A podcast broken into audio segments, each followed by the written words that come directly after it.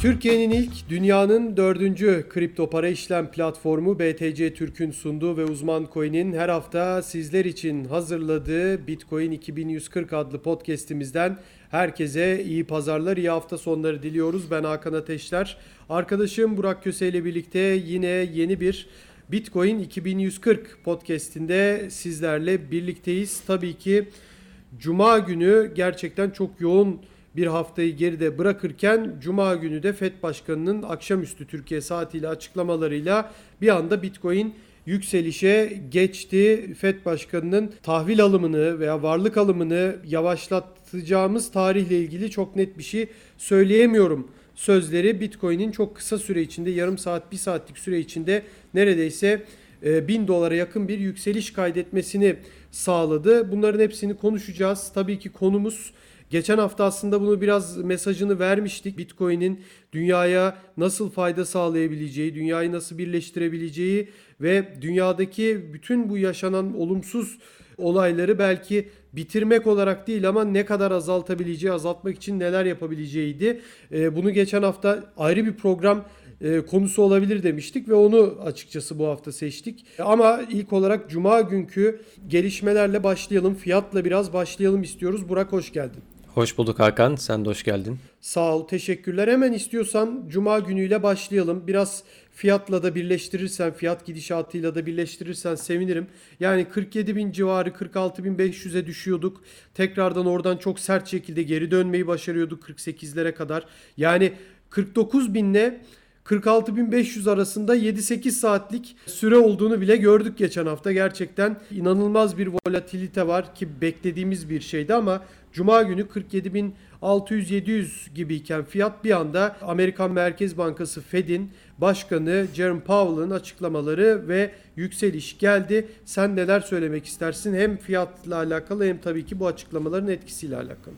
Evet Bitcoin aslında eskiden geçtiğimiz yıllara baktığımızda bu açıklamalardan çok da etkilenmezdi veya işte hisse senetlerinde bir düşüş olduğunda ya da işte altın fiyatında başka bir hareket olduğunda Bitcoin çok biraz farklı hareket eden bir kripto paraydı ama artık hem Fed başkanının açıklamaları olsun işte hem e, diğer hisse senetlerinde piyasalarda olan önemli gelişmeler olsun Bitcoin artık bunlardan doğrudan etkileniyor. E, bu da bunun da gösterdiği şey Bitcoin artık giderek e, adaptasyonu kuvvetlenen, işte geleneksel piyasaya aynı zamanda yatırım yapan ama aynı zamanda Bitcoin ve kripto paralarda bir gelecek görüp, burada bir potansiyel görüp buraya yatırım yapan kitlelerin olduğunu gösteriyor bize.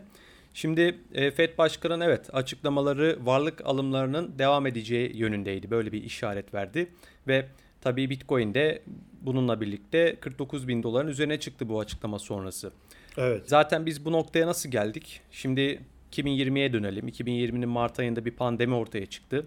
Tabii o pandeminin etkisiyle küresel piyasalar bununla ilk kez böyle bir şeyle karşılaştığı için ve e, bunun getirisinin ne olacağını öngöremedikleri için hiçbir şekilde orada hemen bir panik satışıyla hisse senetleri, altın, işte petrol kontratları zaten eksiye indi o dönem. E, Bitcoin de zaten 3000 dolar seviyelerine kadar gerilemişti. Pandeminin ortaya çıkmasından sonra ne oldu dünyada? İşte Amerika'da, Avrupa'da, Asya'da piyasaya işte trilyonlarca dolar para sürülmeye başlandı. İşte devam edildi. Hatta çok çarpıcı bir grafik var Fed'in bilançosundaki dolaşımdaki dolar miktarındaki artışı gösteren. Şu anda son bir yıldaki artış tarihin hiçbir döneminde yaşanmamış bir artış. O kadar şey olarak bahsediyorum yani bu kadar e, grafiğe baktığımızda tamam yukarı doğru sürekli bir çıkış var bazı dönemlerde daha dik bir çıkış var bu grafikte, do- dolaşımdaki dolar miktarı grafiğinde. Ama 2020 2021 aralığına geldiğimizde de burada çok daha dik bir çıkış var. Aslında şu anda dünyanın daha önce kısmen deneyimlediği ama bu ölçekte deneyimlemediği bir dönemdeyiz. Tabii. Tabii bu ıı, para basmanın bir sonucu olarak da varlık fiyatlarında bir artış oldu. Hisse senetleri tarafında ciddi artışlar oldu. Bitcoin'de de zaten o dönemden itibaren bir artış gerçekleşti. Şu da enteresandır. Bu fiyat artışı zaten Bitcoin'de aslında hani böyle bir merkez bankalarının para basması, işte piyasaya e, trilyonlarca dolar para sürülmesi, bununla e, ekonomik teşvik mekanizmaları oluşturması gibi bir şey ortada yokken zaten Bitcoin'in 2020 yılındaki halving ile birlikte e, bir yükselişe geçeceği öngörülen bir şeydi aslında. Tabii. Yani Tabii. halving sırasında işte 11 Mayıs'ta yanılmıyorsam gerçekleşti Mayıs ayının ortalarında son halving ve halving ile beraber hep Bitcoin'de bir fiyat artışı olacağı öngörülür. Çünkü geçmişte de zaten halving ile ilişkilendirilen bir fiyat hareketi var Bitcoin'de. Bu 2013 e, 2012'de de böyle oldu, 2016'da da böyle oldu ve 2021'e geldiğimizde halving ile bu sürecin denk gelmesi o da enteresan bir gelişme. Yani görünen şu ki şimdi Bitcoin'in geçmiş döngülerine baktığımızda şu anda 2017'de e, benzer bir döngü içindeydi. 2013'te yine 2017'ye benzer bir döngü geçirdik ve e, 2021'de aslında o geçmiş döngülere benziyor. Şimdi bu döngüyü Bitcoin tekrar ettiğinde ki şu anki fiyat hareketlerine baktığımızda gerçekten çok benzer hareket ediyor. Tekrar ettiğinde Bitcoin fiyatının 60 bin 64 bin küsür olan yani 65 bin dolara yakın olan zirvesini geçmesi gerekiyor önümüzdeki birkaç ayda. Varlık alımlarının devam etmesine dair sinyal de Bitcoin'de bu yükselişin gerçekten Bitcoin'deki yükselişi destekleyen bir gelişme. O nedenle önümüzdeki hem bu geçmiş döngülere Bitcoin tekrar ettiğinde gelebilecek olan fiyat hareketi ve Powell'ın bu açıklamaları Bitcoin için e, olumlu bir ta- tablo ortaya koyuyor açıkçası. Bunu söyleyebiliriz bence. Evet yani aslında çok güzel özetledin. Burada gerçekten son bir buçuk yılı neredeyse bir, bir buçuk dakikaya sığdırdın. Ee, şunu söylemek lazım. Pandemi öncesinde de aslında ben hatırlıyorum çok ciddi bir e, kriz beklentisi vardı. Onu hatırlıyorum. Yani bir e, dünyada ekonomik kriz bekleniyordu pandemi öncesinde de. Belki pandemi buna bir sebep oldu sadece. Yani veya hızlandırdı, tetikledi. 2 ay sonra işte 10 üzerinden 3 şiddetinde olacak bir şey. Belki veya bir yıl sonra 2 ay içinde 10 üzerinden 7-8 şiddetinde ve çok daha hızlı oldu. Yani rakamları tabii tamamen spontane söylüyorum. Dolayısıyla buradaki pandeminin gerçekten zaten bozuk olan sistemi iyice tetiklediği ve Hani böyle bir şey yapamadığın zaman bir de üstüne e, diğer terslikler üst üste geldiği zaman iyice batırırsın ya. Zaten hani kötü yapmışsındır onu. Bir de iyice karmaşıklaşır. Bence dünyanın ekonomik sistemi de biraz e, o tarafa doğru gidiyordu. Çünkü bu tahvil alımı dediğimiz hani halk ağzıyla biraz da para basma dediğimiz konu sadece pandemiyle tabii ki ortaya çıkan bir durum değil. Yani işte hep belgesellerde de geçer. Bizim podcastlerimizde de bunu çok konuştuk. 1971'den beri olan yani 71'den 71'de belki resmen başlayan bir olay. Yani Amerika'nın altınla dolar arasındaki bağı tamamen koparmasıyla birlikte o dönemin başkanı Nixon'dı zannediyorum. Nixon, evet. Onunla birlikte e, bu bağ koptu. E, bu bağ kopunca ne oldu? Zaten zannediyorum 33 yılında da 1933'te de öyle bir durum söz konusu olmuş Amerika'da. Devlet Orada insanlara altın yasaklandı evet, aynı. Tabii altını tutmasını yasaklamış. Altını tutmasını yasakladıktan sonra da ne yapıyor? E, altınınızı bana verin ben sizin altınınızın değeri kadar e, size dolar vereceğim diyor. Zaten buradan başlayan hastalıklı ve yanlış bir sistem söz konusu. Tabii ki bu sadece Amerika'da da değil bütün dünyada söz konusu olan bir durum. E ne oluyor 71 71'de de bu sefer diyorlar ki size biz dolar verdik ama yani e, bu doların karşılığı altın da bizde duruyor ama biz artık o altının karşılığı olan doları tutmayacağız diyor. Altının karşılığı dolar değil diyor. Daha doğrusu sizin dolarınızın karşılığı altın değil diyor. Ters söyledim. Yani buradan başlayan çok e, yanlış bir sistem söz konusu ve Amerika'nın e, açıkçası bu sistemi belki Vietnam Savaşı'nı da buna katabiliriz. Oradan itibaren 80'ler, 90'lar, Afganistanlar ama hani o e, 80'lerin sonu 90'ların başındaki Afganistan'dan bahsediyorum. Oradan başlayarak belki savaşla aradaki farkı nasıl diyelim kompanse etme durumu söz konusuyken artık o da yetmiyor. Çünkü Amerika'da zaten bu anlamda para kalmadı. Dünyanın en borçlu devleti, kendine kendi içinde de borcu olan bir devlet ve dolayısıyla inanılmaz derecede bu işleri eline yüzüne bulaştırmış bir ülke. Tabii bütün dünyayı buradan sorumlu tutmamız gerekiyor. Amerika bu dünyanın lideri ise diğer taraflarda ona bunun yapılması konusunda izin verdiler. Tabii buradan yavaş yavaş aslında bu podcast'in konusuna da geçebiliriz. Ama şunu söylemek istiyorum. Zaten 2008'de Bitcoin'in çıkmasının sebebi bugün pandemide yaşadıklarımız.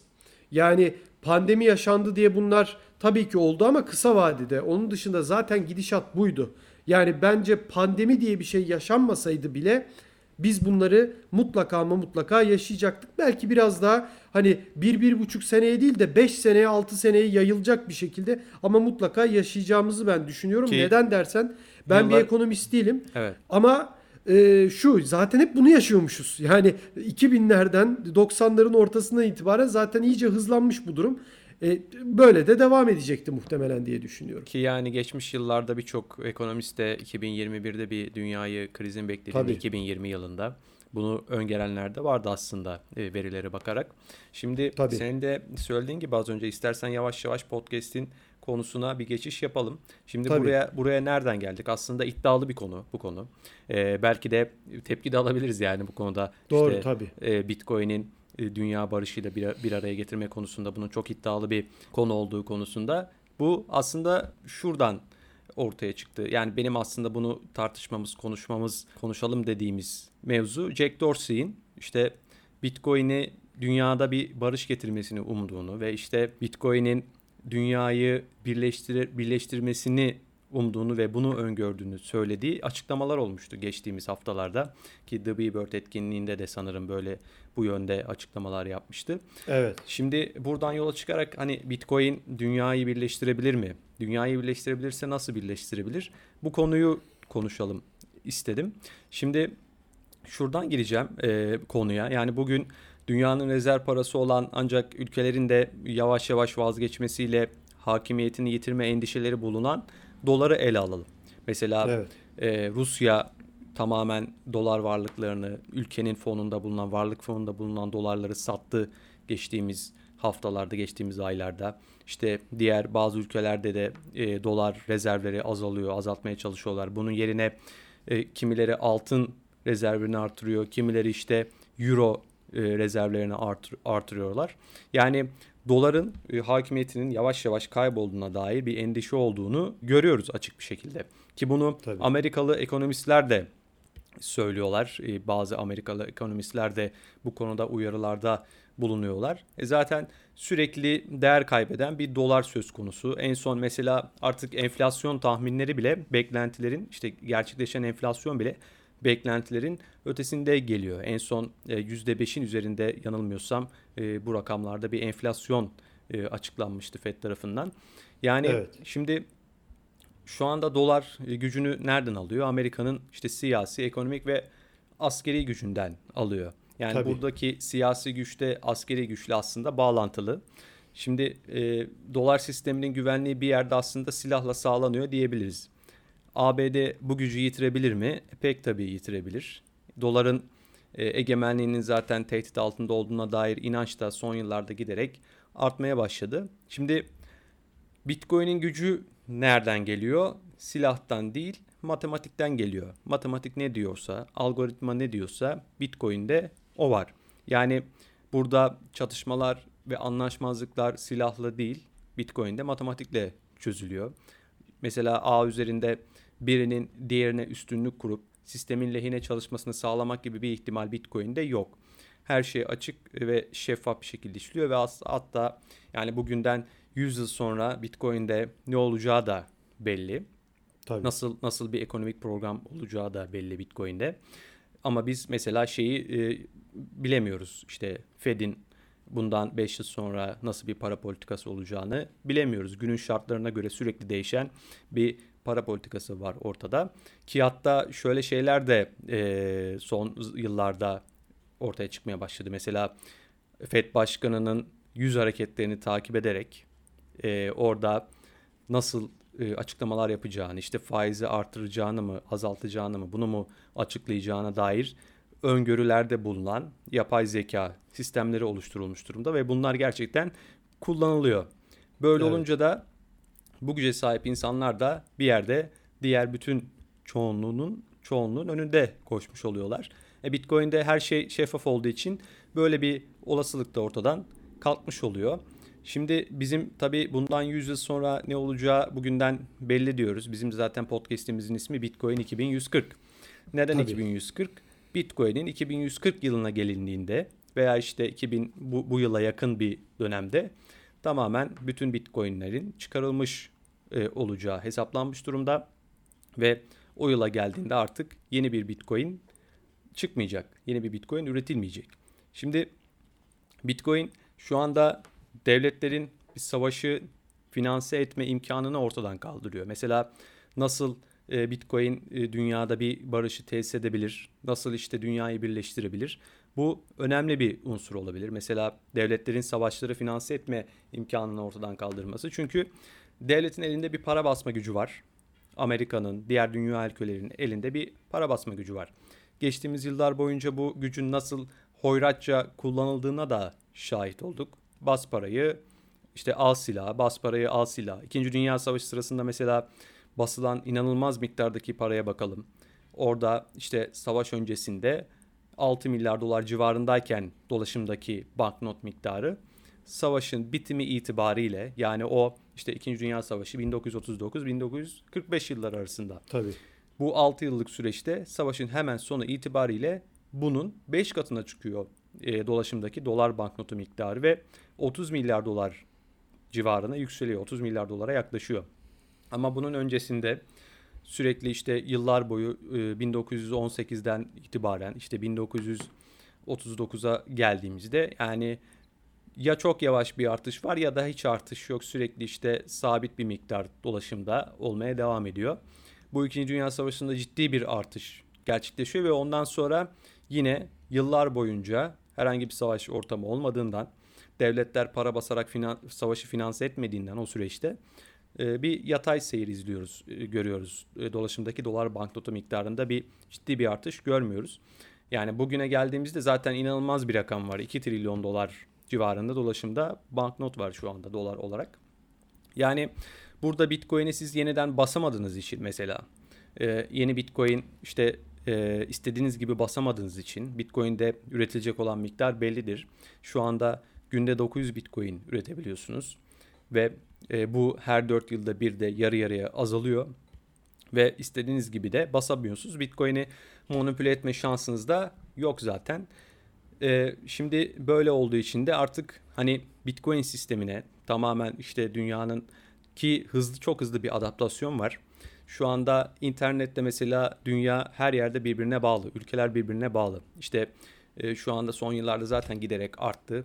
Mesela Türkiye'de e, internet vasıtasıyla işte İngiltere'ye fatura kesebiliyorsunuz veya işte e, Venezuela'ya fatura kesebiliyorsunuz veya işte başka herhangi bir ülkeye buradan kolaylıkla fatura kesip iş yapabiliyorsunuz internet üzerinden ve oraya gitmeden. Bu tamamen online ortamda gerçekleşen bir şey.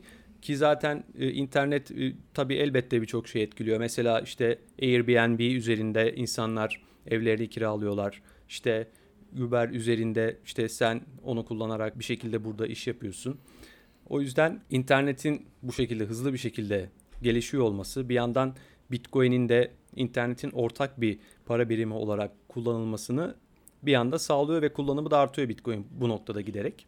Şimdi Bitcoin'in ikinci internet olduğunu bir parantez sorusu sorayım sana hemen o zaman. Bitcoin'in ikinci internet devrimi olduğuna inanıyor musun? Bunu çok fazla da söyleyen var. Sonuçta internet de çok büyük bir devrim. Yani dünyayı bu başlığı aslında belki ilk yapan internet. Yani bütün ben hatırlıyorum bunu seninle daha önce de konuşmuştuk. Biz böyle yabancı ülkelerden biriyle anlık işte o chat platformlarında o dönem işte ICQ'lar, MIRC'ler falan onlarla konuştuğumuzda böyle 90'ların sonu gibi Türkiye'de artık böyle çocuktuk zaten ergendik gençtik böyle e, inanılmaz heyecanlanıyorduk. Yani o bütün dünyayı birleştirmiş bir şeydi. Annelerimiz babalarımız böyle şok içindeydi. Aradan şimdi 20 sene geçtiğinde annelerimiz babalarımız e, çok daha iyi yapıyorlar bunları. Yani yurt dışıyla görüntülü konuşuyorlar. O zaman onların bile akıllarına gelmeyecek şeylerdi bunlar. Yani yapamayacakları şeylerdi.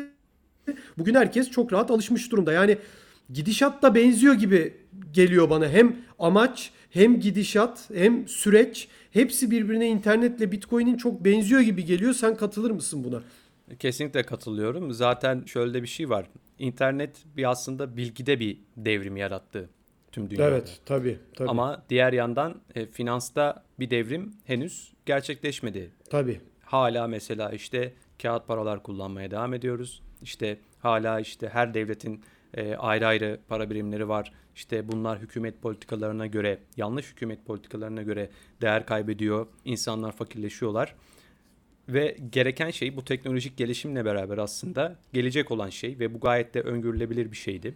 Hatta geçmişte işte 90'larda 80'lerde ünlü ekonomistlerin tamamen Bitcoin'i tarif eden, tamamen Bitcoin'i tarif eden e, röportajları var işte yıllar öncesinden.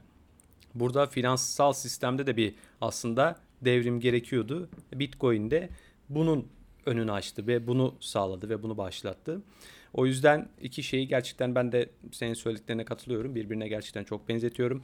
Zaten e, şu anda e, internetle beraber Bitcoin'in kullanımı da artıyor. Bu konuda karşılaştırmalar var. Mesela e, internetin e, artış işte kullanım kullanımının artışıyla beraber Bitcoin'in de kullanımının artışını projeksiyon olarak ortaya koyan e, grafikler var. Mesela Bitcoin'in bu nedenle 2025 yılında yılına gelindiğinde e, 1 milyar kullanıcıya ulaşacağı öngörülüyor. Gerçekten e, iki hem internet hem Bitcoin'deki bu gelişme birbirine çok benzer. Şimdi ben az önce Tabii. savaşın işte Bitcoin'i nasıl işte savaşları Bitcoin nasıl sonlandırabilir bundan bahsettim.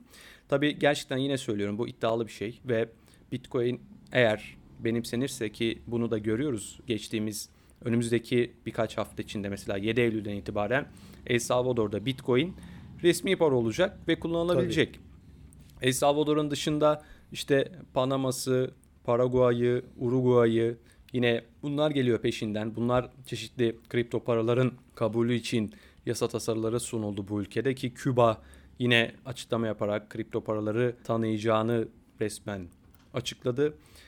Dünya işte bu noktaya doğru yavaş yavaş gidiyor ve Bitcoin gerçekten bir dolar şu an günümüzde olduğu gibi e, doların yerini alabilirse ki Bitcoin'in en temelde amaçladığı şey budur zaten. Yani e, Bitcoin burada FED olmak istiyor aslında. Yani Bitcoin'i oluşturanlar, ortaya koyanlar tabii, ya ya tabii. bir kişi ya da birkaç kişi veya işte bir grup Fed Fed'e rakip çıkarıyorlar burada. Yani burada mesela Bitcoin ilgili şöyle karşılaştırmalar da yapılabiliyor. İşte Bitcoin Visa kadar bile e, işlem kapasitesi yok. İşte Visa saniyede şu kadar işlem yapabiliyor. İşte Bitcoin saniyede 4-5 işlem yapabiliyor ve bu çok az. Dünyanın bu nedenle Bitcoin'e adapte olması çok zor deniliyor ama zaten Bitcoin'in burada amacı Visa olmak değil, e, FED olmak.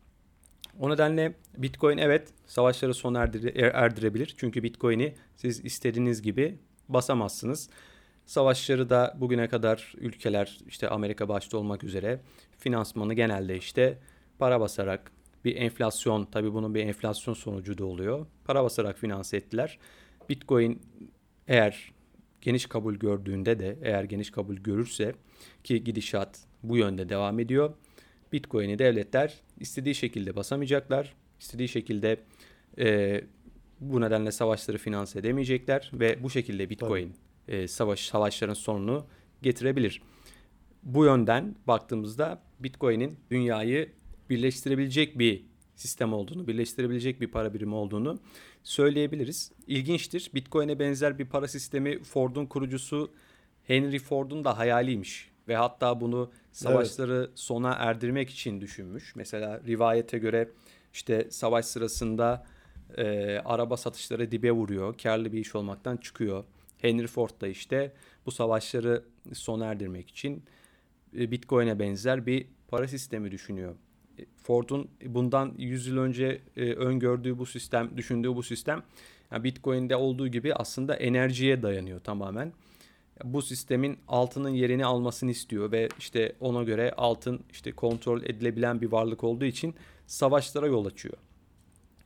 Buradaki kontrolü yok edip savaşları durdurmayı amaçlıyor. Hatta o dönemin en çok satan gazetelerinden New York Tribune'e bu planıyla manşet oluyor Ford ve orada diyor ki işte her ülke Amerika gibi işte mesela Wilson Gölü gibi Amerika'daki yok olmaz doğal zenginlikleriyle desteklenen para birimleri çıkarabilir Bitcoin'de işte zaten aslında Ford'un tarif ettiği bu tanıma Tabii. uyuyor. Bitcoin enerjiyle çalışan bir sistem ee, ve buradan baktığımızda aslında Bitcoin'in gerçekten 100 yıl önce de düşünülmüş bir parasal sistem olduğunu da söyleyebiliriz.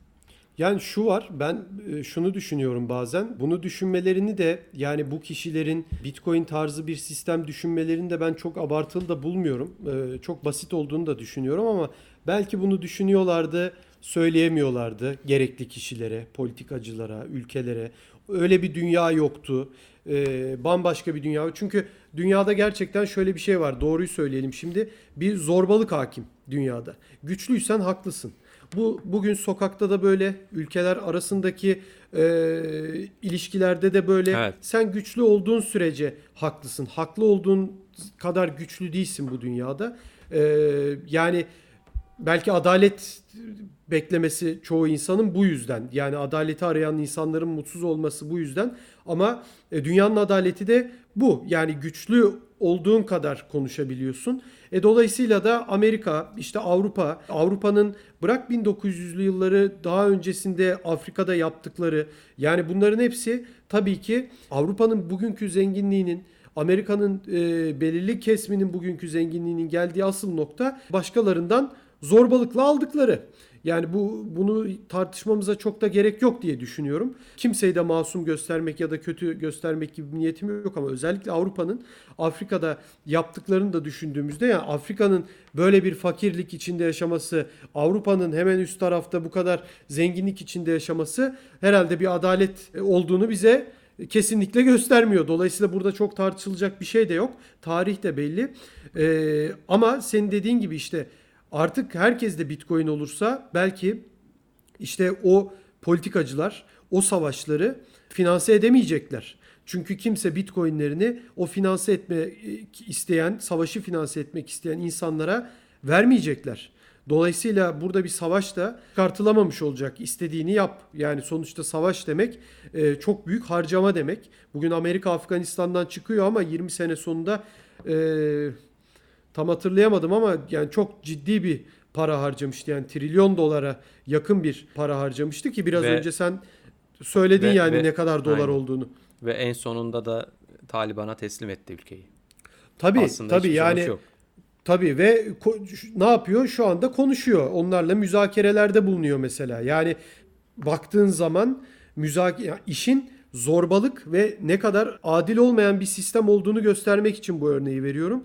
Yani sonuçta Amerika'nın 2001'deki iki tane simge kulesini yıkan örgütün belki o örgütün adı değişik. Taliban değil ama o örgütü e, savunan, himaye eden bir örgütün örgütle sen şu anda senin kalbine uçak indirmiş bir örgütle neredeyse sen müzakerelerde bulunabiliyorsun. İşte dünyadaki adalet bu. İşte dünyadaki e, şu andaki zorbalık yani güçlü bu. Taliban şu anda güçlü ve Amerika ile müzakere edebiliyor. Yani işte saldırıları gördük havalimanında cuma akşamı değil mi? Yani o saldırılara bir bakıyorsun saldırıyı yapan IŞİD Amerikalılara güvenlik koridoru açan Taliban. Yani böyle bir dünyada yaşıyorsak zaten çok fazla adaletten bahsetmememiz gerekiyor.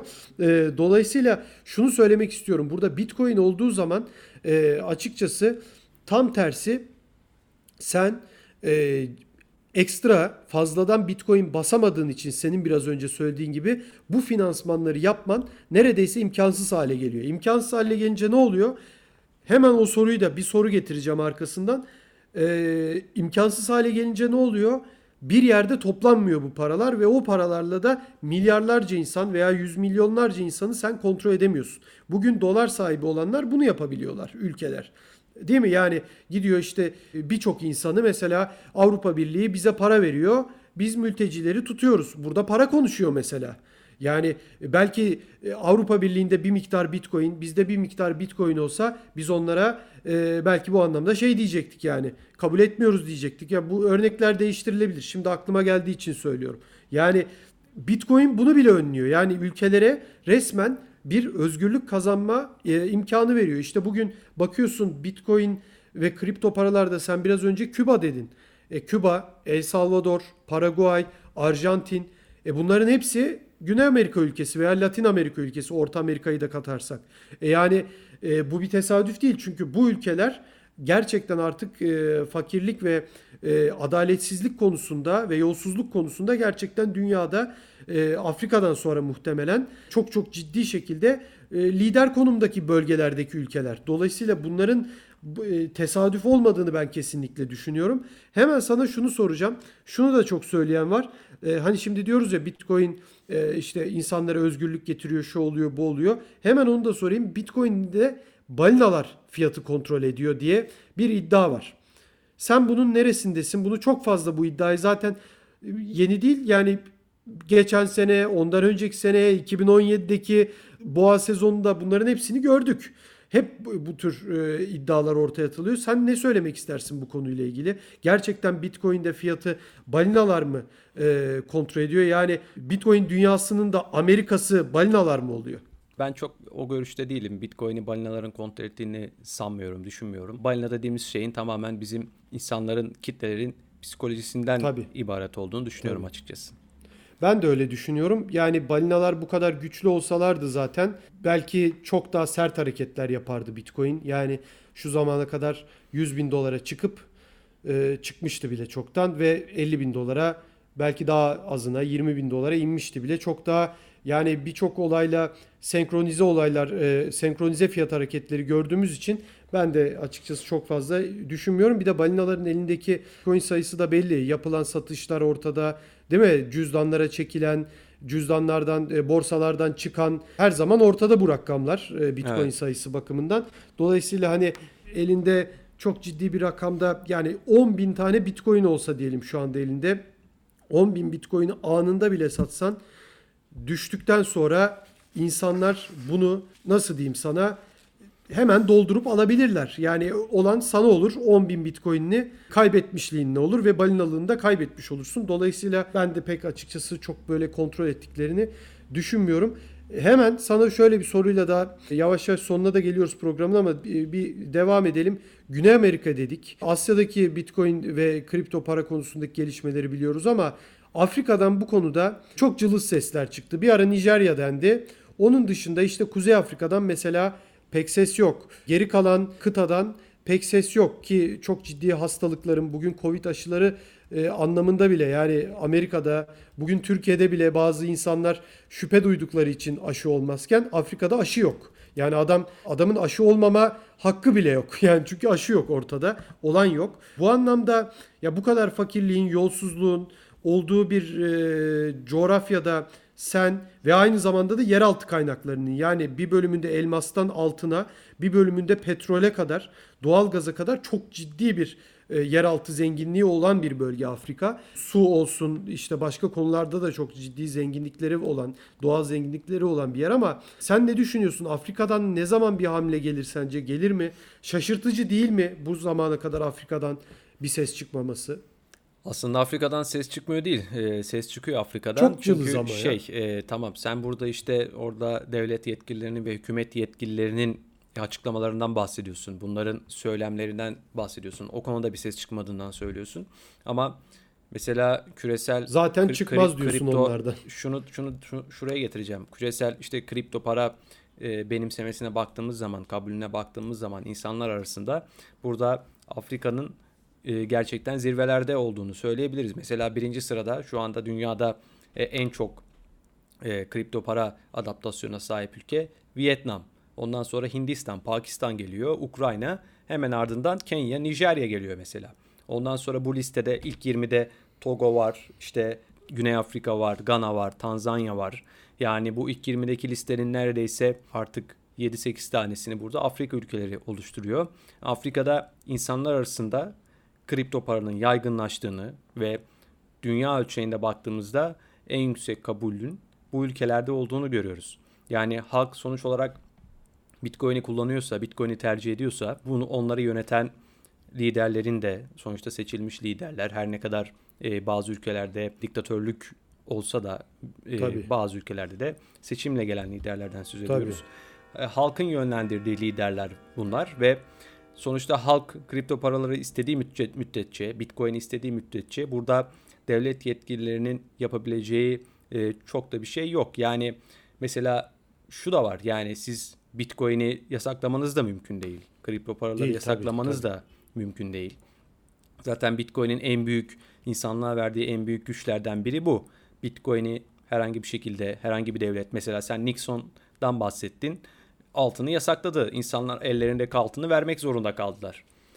Ellerindeki Bitcoin'i insanların vermesi gibi bir durum da söz konusu olamayacak. Yani herhangi bir zorba bir devlet sizden Bitcoin'inizi almak istese alamayacaklar. Siz mesela e, Bitcoin'lerinizi tuttuğunuz cüzdanın teorik olarak şifresini beyninizde, hafızanızda saklayabilirsiniz. Herhangi Tabii. bir yere de yazmayabilirsiniz. Ve bu şifreyi kimseye söylemedikten sonra işte kimse bunu bilmedikten sonra ki bilmeleri de neredeyse imkansız siz söylemezseniz Tabii. sizin bitcoinlerinizi alma şansları yok. Bu nedenle yani aslında Afrika'dan tamam devlet yetkilileri, hükümet yetkililerinden bir adım pek göremiyoruz. Cılız sesler yükseliyor senin dediğin gibi. Ama insanlar arasında bu giderek artan bir trend haline geliyor. İnsanlar kripto paraları kullanıyorlar.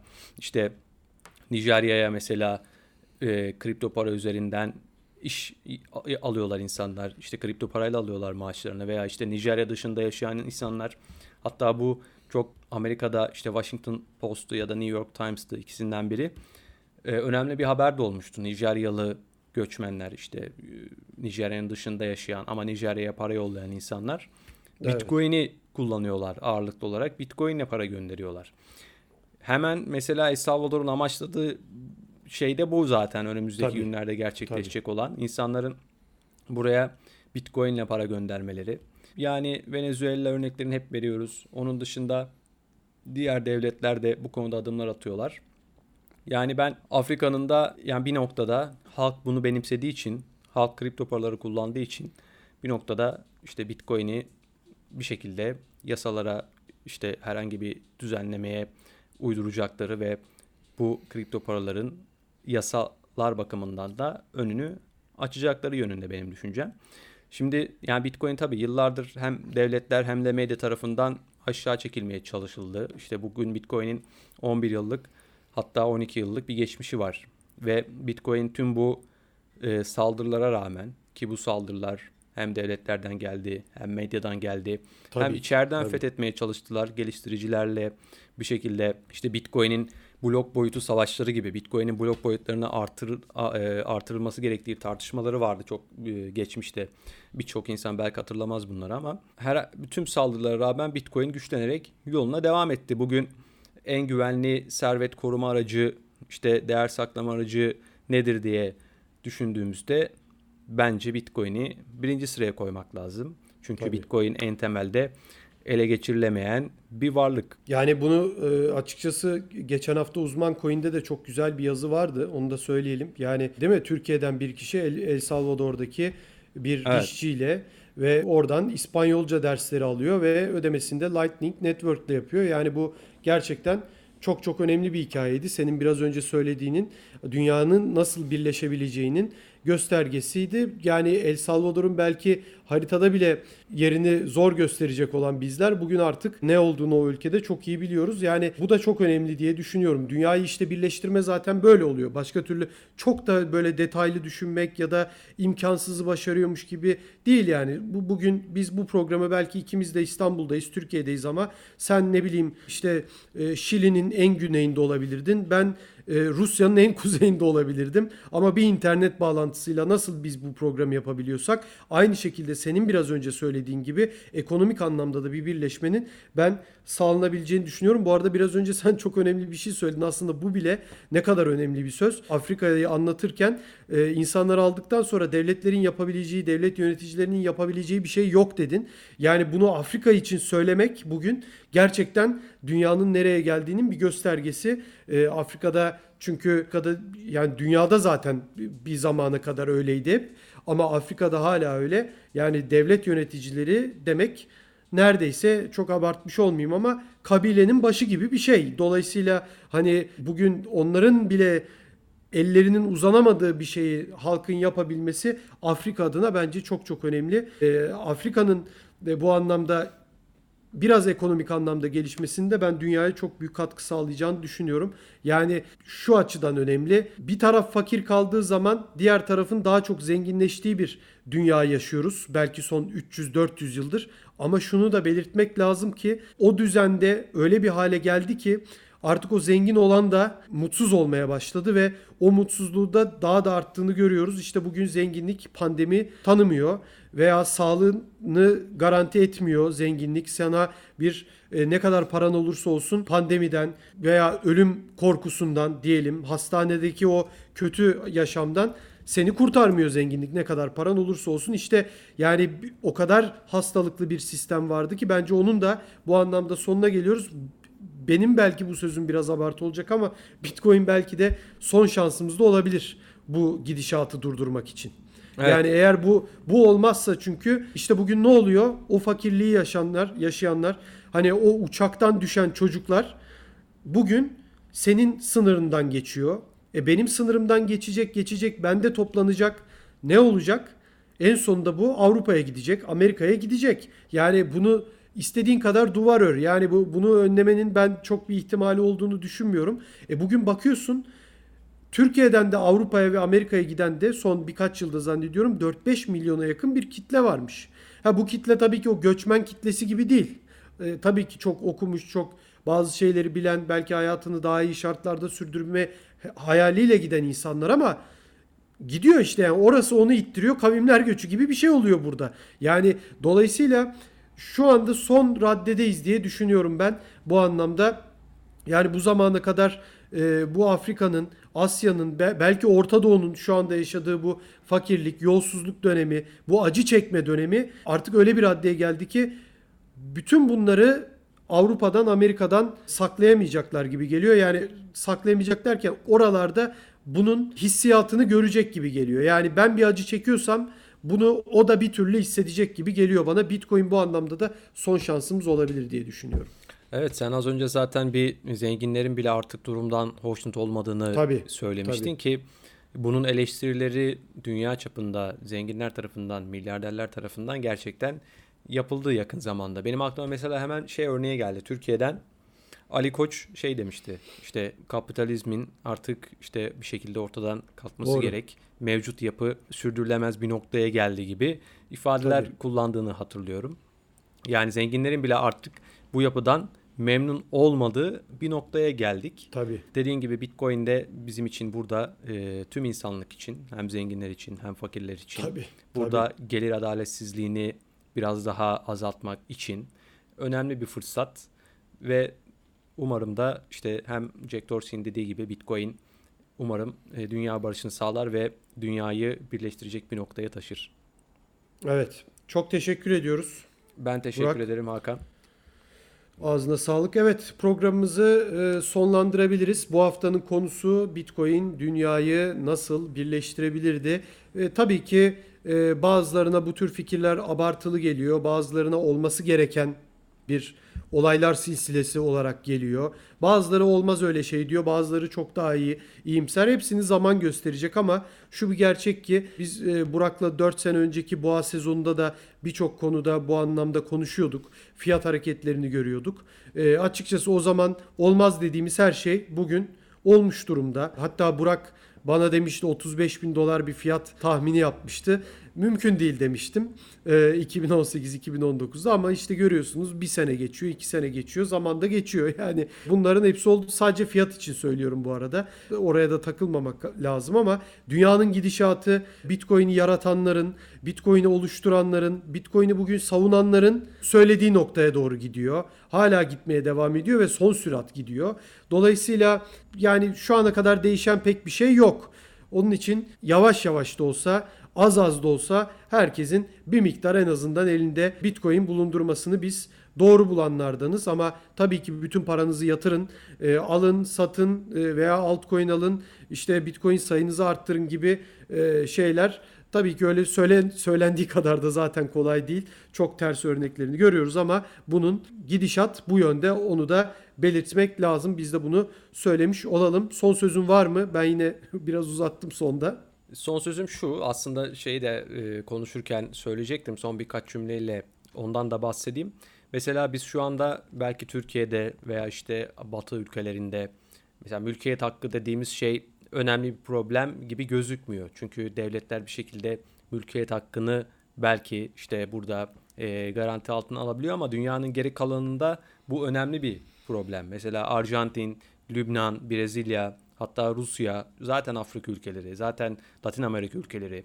Bunlar hem e, sermaye kontrollerinin yüksek derecede olduğu ve Tabii. mülkiyet hakkının da bir noktada tehlike olduğu, tehlikede olduğu ülkeler.